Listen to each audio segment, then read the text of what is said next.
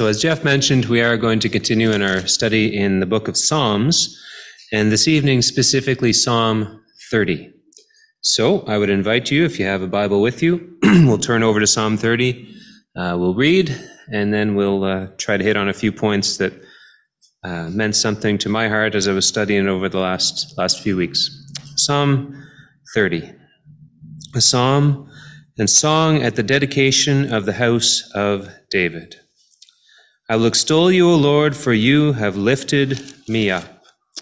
You've not made my foes to rejoice over me. O Lord my God, I cried unto you and you healed me. O Lord, you brought my soul up from the grave. You kept me alive that I should not go down to the pit. Sing unto the Lord, O you saints of his, give thanks at the remembrance of his holiness, for his anger endures but for a moment in his favor is life. Weeping may endure for a night, but joy comes in the morning. In my prosperity, I said, I shall not be moved. Lord, by your favor, you have made my mountain stand strong, but when you hid your face, I was troubled. I cried to you, O Lord, and said, The Lord, unto the Lord I make supplication. What profit is there in my blood when I go down to the pit? Shall the dust praise you? Shall it declare your truth? Hear, O Lord, and have mercy on me. Lord, be my helper. You have turned for me my mourning into dancing. You've cut off my sackcloth and girded me with gladness. To that end, my glory may sing praise to you and not be silent. O Lord, my God, I will give thanks to you forever. There's obviously uh, something very unique about studying the Psalms. It's not like studying many other books or many other things written in the scriptures. it's not really something that you, you can spend a lot of time, well, what does this mean here or that mean there? It's not so much teaching or instruction, um, but it's, it's the bearing of a man's heart. In this case, David inspired by God's Holy Spirit, of course. Uh, we do believe in the inspiration of Scripture, but at the same time, I don't believe David stood up on a day at a certain amount of time thinking that someone's going to write this down and take it apart word by word thousands of years later. It's, it's possible that may have been on his consciousness, but I suspect more it was just literally the bearing of his heart, pouring out praise to God and thanksgiving. Uh, but nonetheless, we will do that because it is certainly a blessing for us to consider. Uh, the, the title given to this psalm in my Bible, and perhaps in yours as well, a psalm and song at the dedication of the house of David. Now, this is somewhat debated. Like, if you recall, David did not build the temple. His son Solomon was given that privilege. So it's not 100% clear at which dedication of which house of David this was. It could have been his own palace. It's possible this may have been when the tabernacle returned to Jerusalem. Um, there's, there's a few of them. It wouldn't, wouldn't have been at Solomon's temple. He wasn't around for that. Nonetheless, it was at some type of public ceremony where you would expect someone, uh, an important figure, to give a speech or something to that regard. And David felt inspired at that moment not to even refer to the structure or whatever it was he was dedicating, but rather to turn everyone's heart to God. Because, and, and he really bared his heart here. He, he go into, if you're, I understand if you haven't read it in a while, it's a bit hard to pick up on all the details on a first reading, but essentially what happened is David was very sick, nigh unto death uh, extreme illness. Now, perhaps that's something that you have walked through. Perhaps that's something you're walking through right now. Um, or maybe you know someone who has, but terribly ill and, and really, really low. And he cried out to the Lord, and the Lord healed him. Now, this psalm is not a, a recipe, if you will, that that will always be the case. However, David also reveals a bit of his heart here because he suggests that he felt it was because of his own pride that he suffered this illness. And again, this psalm is not telling us if you misstep, if you sin, that God will inflict you with illness. But it could happen. And, and David, for whatever reason, he doesn't tell us why he felt that way, but he felt conviction that was the case. And so he admits readily in this psalm, I sinned. I fell short. I became, I got my eye off God. I became proud. I said, I'm untouchable. I'm not going to be shaken. And then he was made low. But in the end, God restored him back. So let, us take it apart into a couple sections of verses and uh, study a few thoughts that I'd uh, prepared for this evening. So the first three verses again, David says, I will extol you, O Lord, for you have lifted me up.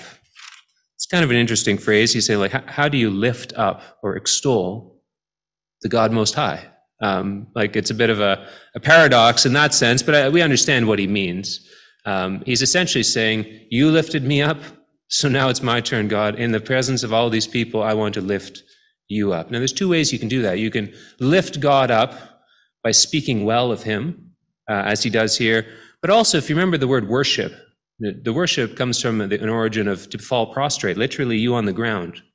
Either way, God is the one who is magnified and lifted up. And David, I think, succeeds in doing both here, both falling on his face in worship, but also speaking well of the God he loves. And that's, that's what worship is at its core. This is essentially a song of worship. He's returning praise to him. And I, I, as soon as I was reading this psalm, I was reminded of in the New Testament, remember the time the Lord Jesus healed the 10 lepers? And uh, then the Lord turned as there was one. He said, well, well, where are the nine? Where are the others? If you want to read it yourself, again, it's in Luke chapter 17. Only one came back to essentially say thanks. Um, and perhaps that's a lesson for us as we reconsider this psalm this evening. As we pray for something to God, when that prayer is answered, let us not just carry on uh, back to our regularly scheduled programming. David took opportunity here to acknowledge that answered prayer, to praise God for it, just as that one of ten did. Now, he says in uh, verse 2 and 3, O Lord my God, I cried to you and you helped me. You brought my soul up from the grave and kept me alive that I should not go down to the pit. So that gives us a bit of an indication that he felt he was near the end. This might even be the end. He didn't know. Um, and he uses a word there in the middle of the verse you, you brought my soul up from the grave. Now, a few weeks ago at our Christianity Explored Sunday night, we got talking about this a little bit. And so I thought it would be worth spending a few minutes on that word because I think sometimes there could be some confusion about it. Uh, the word grave, it comes from the word Sheol in the Hebrew. Um, so what is he talking about there? Like you think grave, I don't know what you think of. I think of a nice burial plot, perhaps in a cemetery, six feet under, buried, and so on. It's none of that. Um, the word Sheol was the dwelling place of, of souls. This was the place where you would go when you die. Now, immediately you perhaps are thinking, well, is this a good place or is it not a good place? Well, let's look at another place that this, uh, this word Sheol is used. If you flip back to Psalm 16 for a moment, the exact same word is used the grave.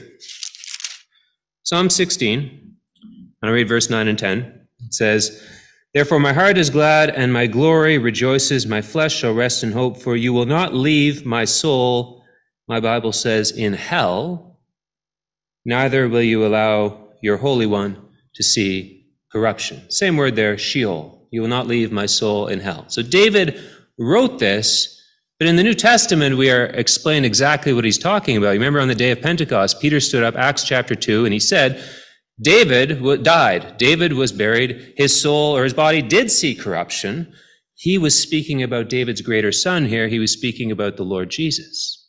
And so in Psalm 16, then, you will not leave my soul in, as the King James translated, hell or Sheol. Speaking then of the Lord Jesus, it would appear pretty clear that it's not referring to what you may have in your mind conceived as hell.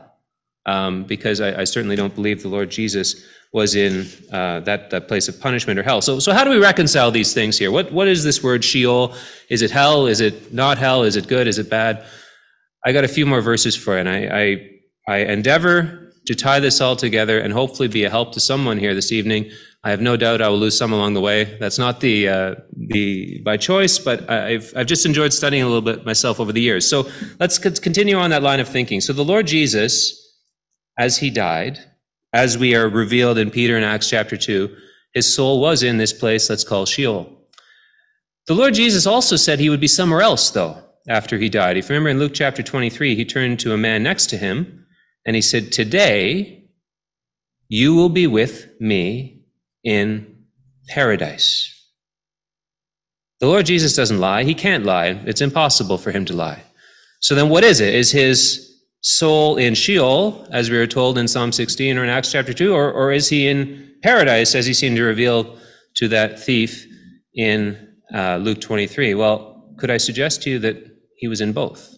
And how we reconcile that, let's go to another example. Luke chapter 16, very, very revealing parable. The Lord Jesus told of a man who was very rich, an unnamed man, and Lazarus, not the Lazarus who was brought back to life, uh, but another man who was, who was poor in things of this world, but rich in things spiritual. As he, uh, they both died, and it says in the scripture in Luke 16 that they were both carried off to this place, and the poor man Lazarus, who, uh, who had faith in God, was carried to what the scriptures say Abraham's side or Abraham's bosom. So, well, what is that place? It simply means it's the place in Sheol where Abraham is. He was put down right beside him. And immediately anyone hearing the parable would understand, well, Abraham's a good man. He is going to, if there is a good place for souls, that's going to be there. We learned something in that, that parable, though, that within Sheol there was a gap. There was a, a, a two sides, if you will, if I could simply call them a good and a bad side. Because it says there was a great gulf fixed, and somehow they were able to communicate one to the other, but there was uh, comfort on the side of Abraham and of, of Lazarus, and there was nothing but torment on the side of the rich man. I promise there's a point to all this. Then, paradise, do we read about that anywhere else in the scriptures? Well, we actually do. In, uh, in 2 Corinthians 12. Again, you're welcome to turn to it, or you can just wait for a moment. I'll read the verses and explain why we're going to those. 2 Corinthians 12, we read Paul, Paul the Apostle, and he says in verse 2, 2 Corinthians 12, I knew a man in Christ about 14 years ago, whether in the body I can't tell or out of the body I can't tell, God knows. We believe he's speaking about himself. Uh, he had a dream or a vision. He said he was caught up to the third heaven. Now, the third heaven is uh, the place where God is. The first heaven was referred to the atmosphere of this world. The second heaven, the interstellars, the stars, the planets, and so on. The third heaven, that being where God is. So somehow Paul had this revelation of the third heaven. I knew the man, whether in the body or out of the body, I cannot tell. Verse four, he was caught up into paradise. So from 2 Corinthians 12, now we, we would come to understand that paradise, this place that is obviously seemingly a good place, is now in the third heaven. So how did it get there? Because based on what the Lord Jesus said, it would seem that paradise perhaps was what we'll call the good half of Sheol. Well, got a couple more verses for you. In Ephesians 4, verse 8, it says of the Lord Jesus, when he ascended up on high, he led a host of captives with him, or perhaps your Bible says he led captivity captive. I believe as the Lord Jesus ascended from, I'll say Sheol, he brought, could I say, the good half with him the Old Testament saints, Abraham and, and so on, and essentially paradise he brought with him, because that's why Paul, when he had this vision later in 2 Corinthians 12, paradise is now in heaven, as he saw. Then, if that were the case, Abraham would no longer be in Sheol, he would be in heaven. And we see that all through the New Testament. In fact, I picked out one here, Matthew 8. The Lord Jesus talks about the future when you will sit with Abraham, Isaac, and Jacob as part of the kingdom of heaven. So Abraham is no longer in Sheol. He will be part of what we would consider heaven. So then, um, tying it all back together, here's how I believe this fits in. A believer today who passes away, we know from 2 Corinthians 5 to be absent from the body is present immediately with the Lord. Um, so, so there's no there's no Sheol today. The soul is with the Lord in heaven. And then what happens to Sheol? Well, the New Testament word for Sheol is Hades often also translated hell. Well, the outcome of that place, we read of in Revelation 20, death and Hades were cast into the lake of fire. I apologize if I've lost many of you along the way, but here's the point. As I see it, in the time of David, as he was writing, Sheol was the dwelling place of all souls good and bad, if you allow me to use that phrase. Those who had faith and those who did not. There's a gulf fixed in between that we have revealed to us in Luke 16. There was a place where Abraham was, there was a place where Lazarus was, and many other saints. And I believe the Lord Jesus, based on Psalm 16, Acts chapter 2, was there as well. You will not leave my soul, however, in Sheol, because when he ascended, he brought a host of captives with him, i.e., paradise, which is now, based on 2 Corinthians 12, in the third heaven and Sheol, that's why your Bible sometimes translated as hell. You're like, why do they call it hell if there was good people there? Well, after the ascension of the Lord, Sheol isn't that anymore. Sheol is a place still containing souls, but everyone who had faith in God, faith in the Lord Jesus, is now in heaven. They're, they're no longer in Sheol. And that's why the entirety of Sheol, Hades, one day is cast into the lake of fire. The, the amazing thing for me, and I suppose it is somewhat off topic from Psalm 30, we will return to that, but was that how much privileged revelation we have with a whole scripture. It's pretty clear from the Old Testament that the things of eternity and souls and heaven and hell and all of these things, it was very, very dim. All of these verses that I'm piecing together for you are all New Testament revelation that we are blessed to have in your phone, in your tablet, in your lap, in front of you today. David didn't know anything of that. So David, all he knows is Sheol, not good because I'm dead. I'm no longer here. Um, so God has revealed to us so much, and I just I, I appreciate that when you see the whole picture of Scripture. Nonetheless, back in Psalm 30, David didn't want to go there, not because it was hell, not because it was torment, but because it was no longer alive. And we'll see by the end of it, David had great uh, desires for his life. All right, so that was verse 3. Let's continue into verses 4 and 5 of Psalm 30. Sing unto the Lord, O ye saints, and give thanks at the remembrance of his holiness, for his anger endures for a moment. Don't want to pass over it too briefly, but Psalm, uh, verse 4 rather, the importance of singing and music and, and, just how important that is to, to worship it cannot be understated. Um, we appreciate, I'm sure all of us here and listening tonight, different kinds of music, and uh, and that's okay. But it's one of, for me, I find it for myself one of the most blessed ways to restore my heart when I'm down or discouraged or whatever, to listen to songs of worship that really uh, just get my heart back in the right place. I praise God for people gifted musically like that, and here as well, uh, to get our mind on it. And David's the same way: sing unto the Lord; it's a good thing. Now, verse five: His anger endures for a moment. Why does God get angry? Well, um, I suppose there's there's many reasons. A lot of them boil down to sin. Um, to be angry itself is not a sin. That that's apparent from many references in the New Testament.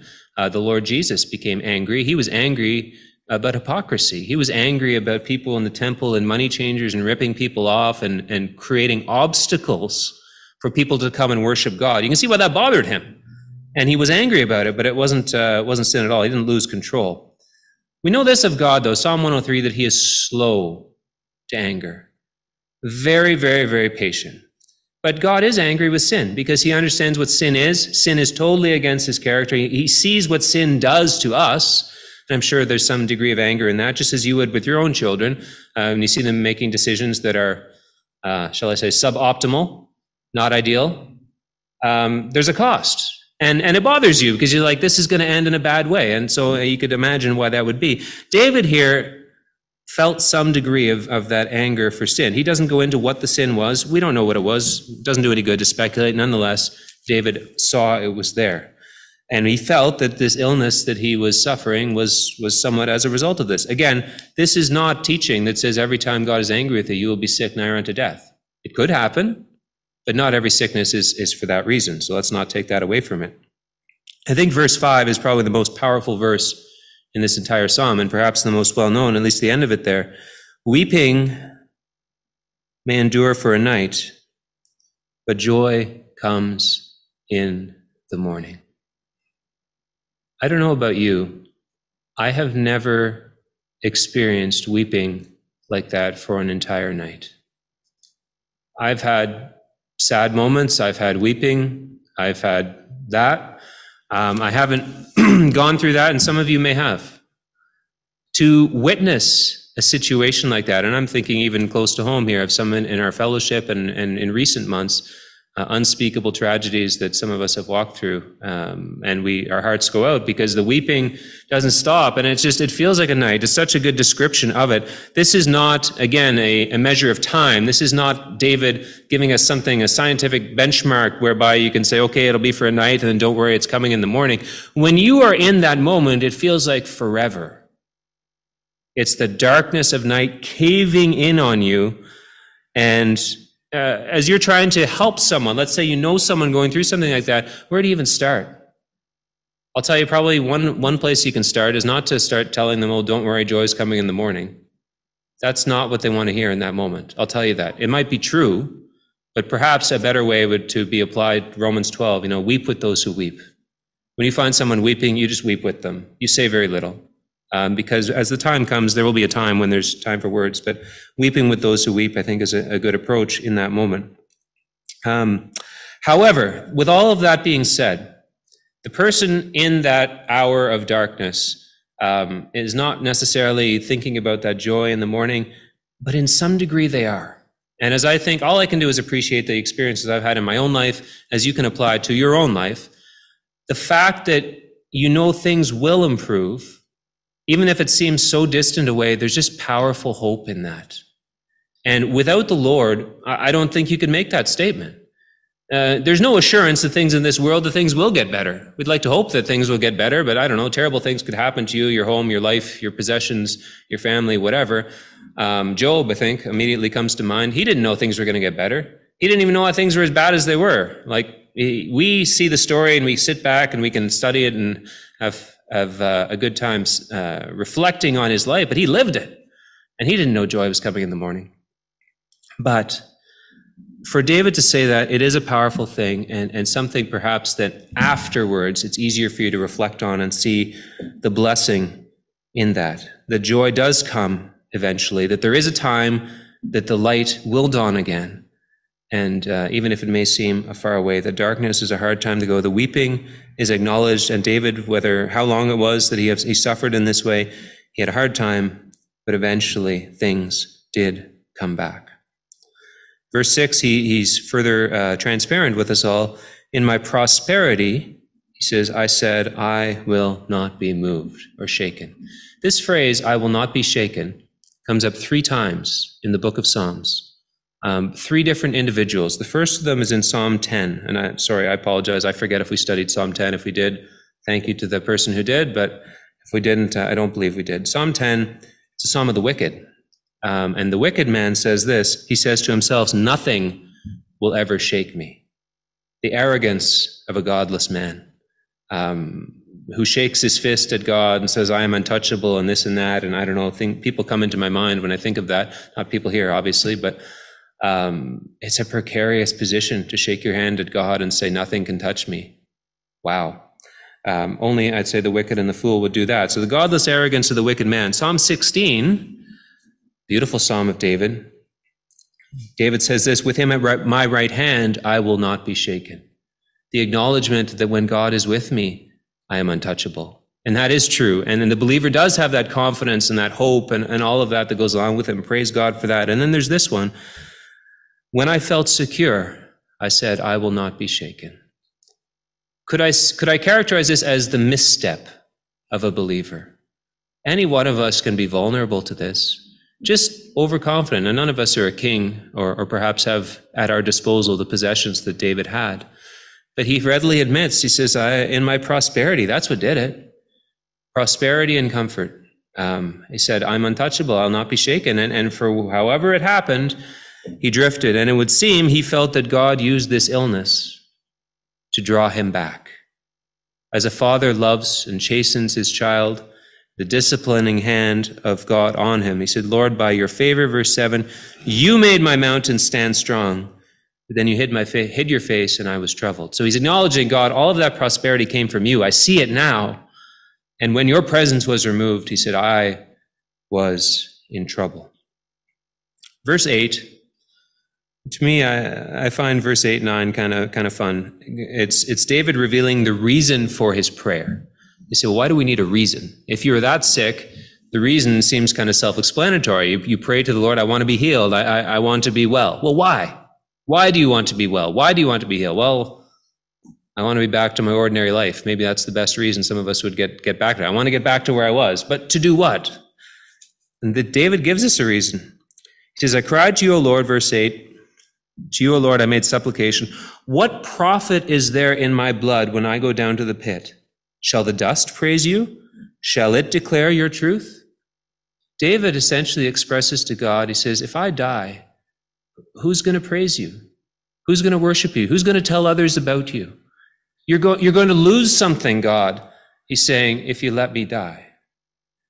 Now, that seems pretty bold um, in some degree, but you know what? This is why God says of David that he is a man after my own heart. Because God loves praise. He loves the praise of his people. He inhabits the praise of his people, if I could borrow that phrase from the psalm. And so, knowing that, I think of the, the Lord Jesus. You remember when the, the followers were crying out in praise to God, and then the Pharisees said, No, no, quiet your disciples, quiet your disciples. Remember, the Lord said, If I quiet them, the stones would cry out. God will be praised, independent of us. God doesn't need our praise, He doesn't need any of us even breathing but he delights in our praise. And David knows that. And so he's appealing. This is why he says he's a man after my own heart, because God, David knows what God's heart is. God desires that praise. And so that's the reason. He doesn't say, Give me my throne back, give me my, I don't know, grapes and whatever else he did uh, on a daily basis as king, all of these comforts that would have been at his disposal. He doesn't even mention that. He says, I want to praise you. And God, if I die, I can't praise you the same.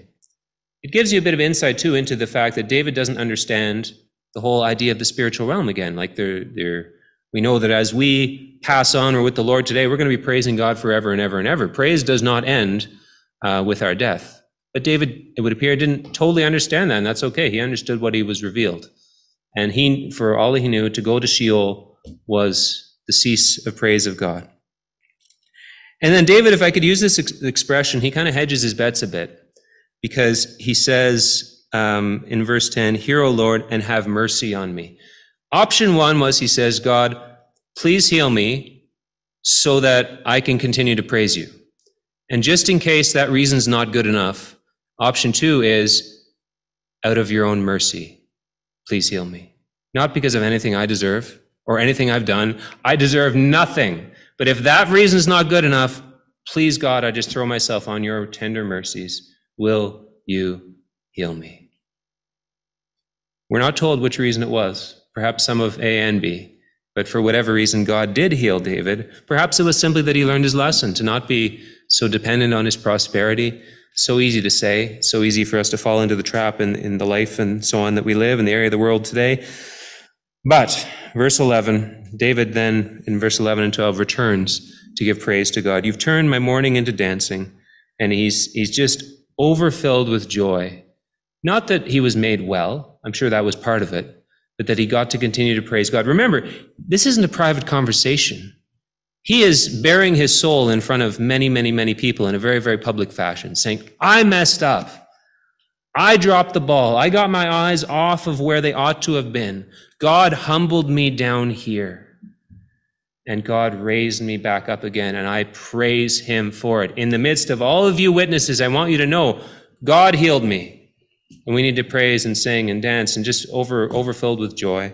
That's what he wanted everyone to see that day. No focus on the building. Who cares about the building? This was a good excuse to praise God and to get our hearts back on him. So I guess in terms of lessons for us, God may humble us through illness. Doesn't mean every illness is to humble us before God. It doesn't mean every time God needs to humble us, he will send us illness. It doesn't work that way, but it could be. And so it ought to, perhaps, if these things, if experiences happen in our life, if nothing else, perhaps it gives us an opportunity to self examine. Have we got our eyes off the Lord? Are, are, things not there? They may be, they may not be. But for David, he inspected his own soul and he said, you know what? It's not in a good place. God, you got my attention. And as he returned, God did heal him. It's also no, not a lesson that every time God will heal us. There, there could be reasons for illness and people close to us who have passed on and we have no idea why. And, and we're left asking why. And uh, in eternity, perhaps it'll become more clear. The reasons aren't always clear to us, but it would appear in this case it was to humble God's servant David. We learn also from this it is totally appropriate to pray for healing. That's what David did. He prayed for healing, and his prayer was answered. And he prayed for reasons. Like I said, maybe I'm not saying this is a recipe that like who's going to praise you and, and things like that, but he was just honest with God. Like that was where his heart was at. And he was just bared his heart before God, praying for that healing. And God did answer that prayer. If nothing else, perhaps we take away from this verse 5 that uh, the weeping may endure for the night, but joy comes in the morning. As sure as morning follows night, joy does follow weeping. Um, that sounds like something beautiful you could put on a greeting card or something like that. But if we don't have the Lord, that's not necessarily true.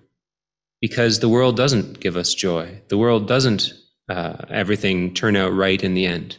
If you know the Lord and have the comfort of Him in your life, that is true. And you can rest in that. And even if you are this very minute in the depths of that night and sorrow and the weeping, my heart goes out to you and with you. We want to weep with you, but we can, on the assurance of the Word of God and from witnessing the experience of God's servant David, say that joy does come in the morning. I don't know when morning may come for you, but the Lord, when He is with us, there is another side and there is a joy. And that in itself can be a hope and a comfort for us in the midst of that very, very dark night. All right. Thank you for listening patiently to some thoughts on Psalm chapter 30.